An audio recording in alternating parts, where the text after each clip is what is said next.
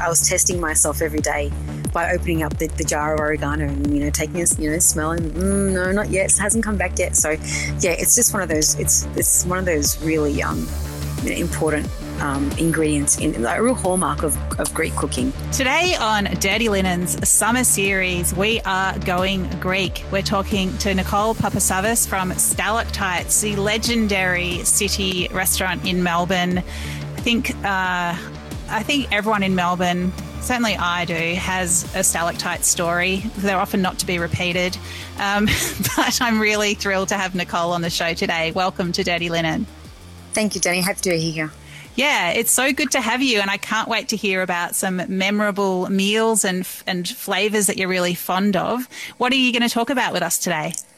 So I thought today I'd talk about uh, being, you know, we're moving into summer, reminding me of uh, summer in Greece, actually. So I thought I'd talk about a dish that I uh, love having in, in, in Greece. Might, might not have been very traditionally Greek, but it's um, definitely the ingredients are traditional. Um, so it's a, um, a crayfish kritharaki that um, we tend to always have every time we go um, to Mykonos. Um, there's a little tavern there on the beach that we have it at.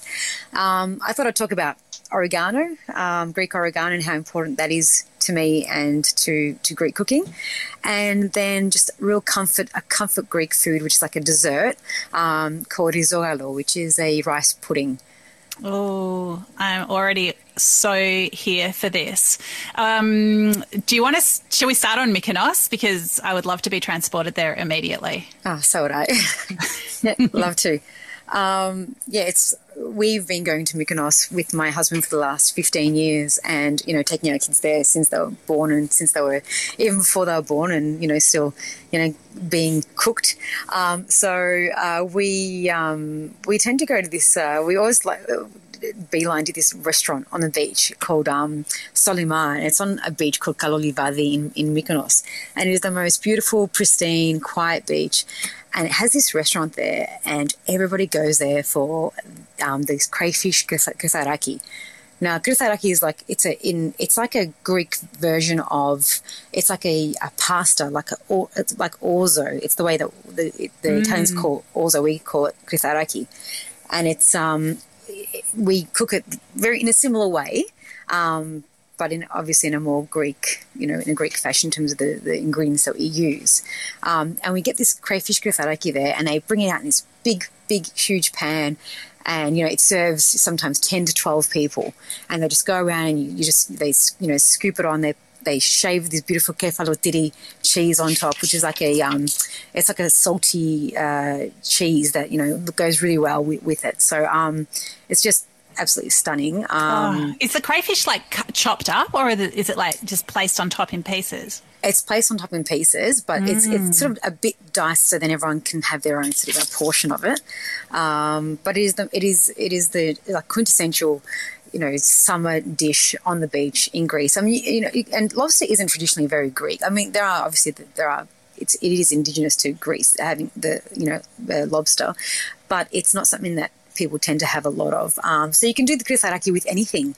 Um, you can do it with you know any type of seafood, and it just becomes it's just superb. I mean, because you know you cook kritharaki the way that you'd cook a risotto. You know, you do it slowly. You start off with you know a bit of you know butter and oil, and you, you know um, white wine. You know some fish stock in it, and you slowly stir it while you're um you know and it absorbs the, the liquid as um as it's cooking. So you, it's a very slowly cooked um, process. But it's it's the same as, as risotto, but it's like the, the piece. It's it's like little pasta, but little you know rice shaped pasta. Oh my and um, I just love the sound of this. It's just it's it's it really is amazing, and um, it's a real comfort food because I remember from when, when I was young, when I was a kid, you know, you, your, my yaya, with my grandmother would um would make saraki, like we call it manestra, and it's like when your yaya babysat or you at your yaya's house, it was like that was like your standard your standard meal was, you know, uh, manestra. And even now, my kids, my, my mother-in-law will say, what, what should I feed the kids for dinner? I just, you know, they all just want manestra, which is just like the kritharaki. And so it's just like a standard like thing on repeat. It's, you know, it's the most easiest thing to cook and kids love it. I love it. It just, it gives you that sort of warm sort of feeling of nostalgia and of, of your grandmother. And, um, it's really and you know we make it here at Stalactites too. So um, I got back to from Greece and I said to my chef that I said, oh, you know, you really need to make this. And she said, well, I'm not doing it with lobster, but I'm going to do it the way that we do it in southern Greece. She's from Kalamata. Um, and we bake it with meat. So we do it with chicken or with lamb, um, with beef sometimes, and it's like in the oven. She does it with like a in a red tomato sauce, and it's called yuvetsi. Um, and it's just it's one of those dishes that's just traditional to every single part of Greece. It sounds like it. I mean, it, you know, the Mykonos version, the lobster version. I'm just feeling that's so summery, but then the baked version with like beef or lamb, I'm feeling like that's beautiful uh, during winter as well. Yeah, it, it's definitely it's a winter dish. Yeah, but it's an all year all year round dish too. Shall we talk about oregano? Yeah, yeah. Um, that's that's like obviously the Greek's, you know, most favorite, aside from olive oil and you know, um, salt, oregano is our our top ingredient. So it's um, it's one of those um, things that you just you can't go to a Greek home without you know going in their pantry and seeing some sort of dried oregano hanging somewhere, or you know, it's already been you know. Um, we call it the drumeno, which is like you know, through, you've got to like grind it through your fingertips. Like it's you know, you can't be done any other way um, after you've you've dried it, and uh, it's one of those staples that every Greek home has got oregano that's come from Greece or it's somehow been smuggled into Australia in some way or another, you know, through like, you know, someone's brought seeds in and planted them and grown them. And um, so it's one of those, again, those in- ingredients in cooking, in our in Greek cooking that just means a lot to, um, to I think Greek people in general. It's not that long ago that I was in a cab and the Greek driver, an older gentleman, was talking to me about oregano. And yeah, exactly as you say, like it was that he collected it, or, you know, sometimes a cousin collected it, and then it was smuggled in suitcases back to Melbourne. And uh, just the. Uh, there's a deep need to have it. Like it wasn't negotiable. It wasn't something that was an option. It was it was a need. Oh, you're absolutely right. If, if there's no, you know, there's a few staples in, in, in your home, and in my home, it's cucumbers, oregano, and um, salt and oil. If those four items don't exist in your home, it's something something's gone wrong. Like you know, you're you're almost like I can't cook today because I've got I don't have this. Um, and I know this is kind of, this is a bit of a silly story, but um, we all um, actually got COVID um, about eight weeks ago. Oh and um, so and we lost our sense of taste and smell. Oh. And I, I, was devastated. I was in I was in my pantry opening up the oregano, which is um, my chef Dimitra. They smuggled it in from you know years and years ago, and she grows it in her garden. And I've got a big bunch on my desk right now this fresh bunch that I have to go take home and dry and, and start and, and grind it up. Which said in about two weeks will be ready. Um, and I was going into my pantry and opening up my, you know, my plastic container or my, you know, jar, glass jars of um, of the oregano, and I couldn't smell a thing. And usually you'd open it up and the whole pantry would just, it'd permeate the whole pantry. That's how strong it is.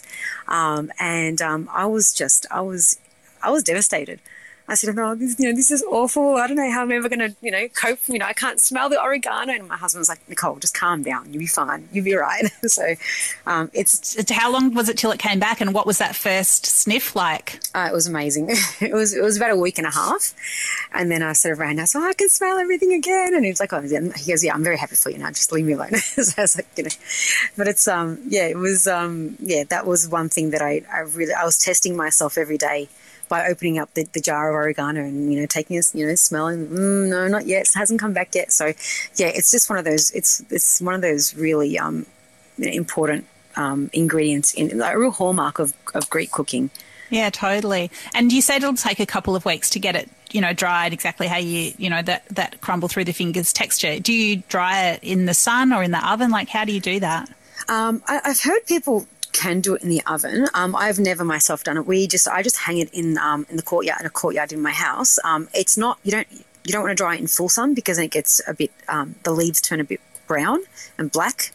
Um, it's almost like you I think you burn it with the sun. So you just dry it in a, a, a sunny spot, but that sort of doesn't get full sun all day. And it takes about two weeks, and then I just put it in a in a in a tray um, in, inside the house and let it dry even more, and then you start to you know sort of grind it up between your fingers. I love it. Is that this kind of job that you could you'd have like the whole family around the table, like grinding it through their fingers? Oh, my kids have about my kids do it for about thirty seconds, and then they're like, "Okay, we're going now." but yeah, it's um, yeah, it's uh, it's something that I end up having to do most of the time, and but I don't mind because you know I'm the one that uses it, so I'm, I'm really happy. But it's nice having the, the, the good sort of like the fresh, you know, um, Greek oregano from from Greece. So because there are a few different varieties of oregano, but this one's the the, the Greek one. Love it. Um, okay, and we're going to move to dessert now. Um, oh yes, yeah, so dessert is um, memorable, most memorable dessert, which is actually not just dessert; it's also breakfast in our home. Is rice pudding. Um, so you know, risotto again is it's comfort food, and as you can see, there's a bit of a theme going on with my choices. I'm I'm all about comfort food, so um, rice pudding is just one of those things. Again, reminds me of of my you know being a child. It reminds me of you know my grandmother. Reminds me of my mum. It's it's my mother-in-law. It's my, my kids love it. It's just one of those things that. Again, you, you talk to any Greek about rice pudding, they're just like, oh, my mum's got the best recipe, or my grandmother's got the best recipe. And it's so simple.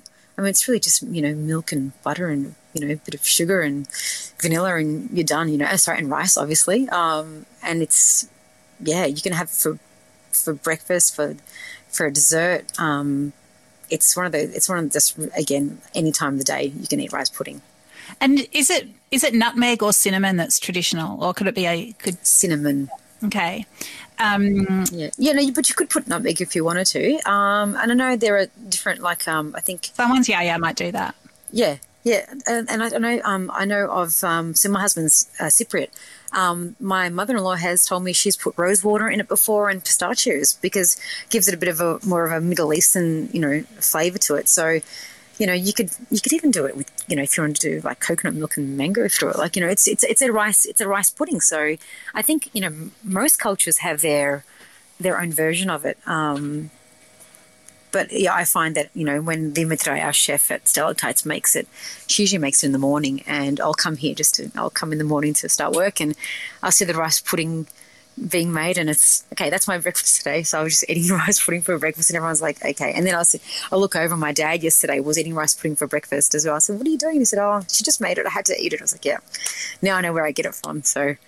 Um, yeah, it's definitely something that, um, again, it reminds you of childhood, and you know, it's it's just beautiful. It's so it's not too sweet. It's the the rice, the texture of the rice is nice. It's it's one of those desserts that you just you can't go wrong.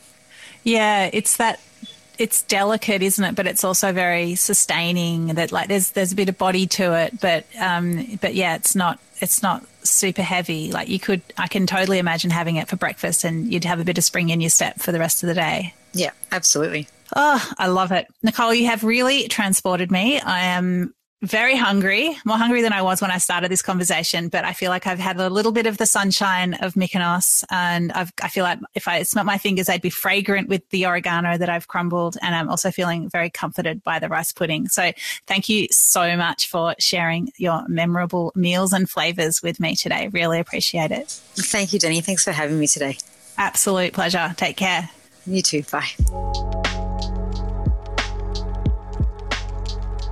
This is Dirty Linen, and I'm Dani Valent.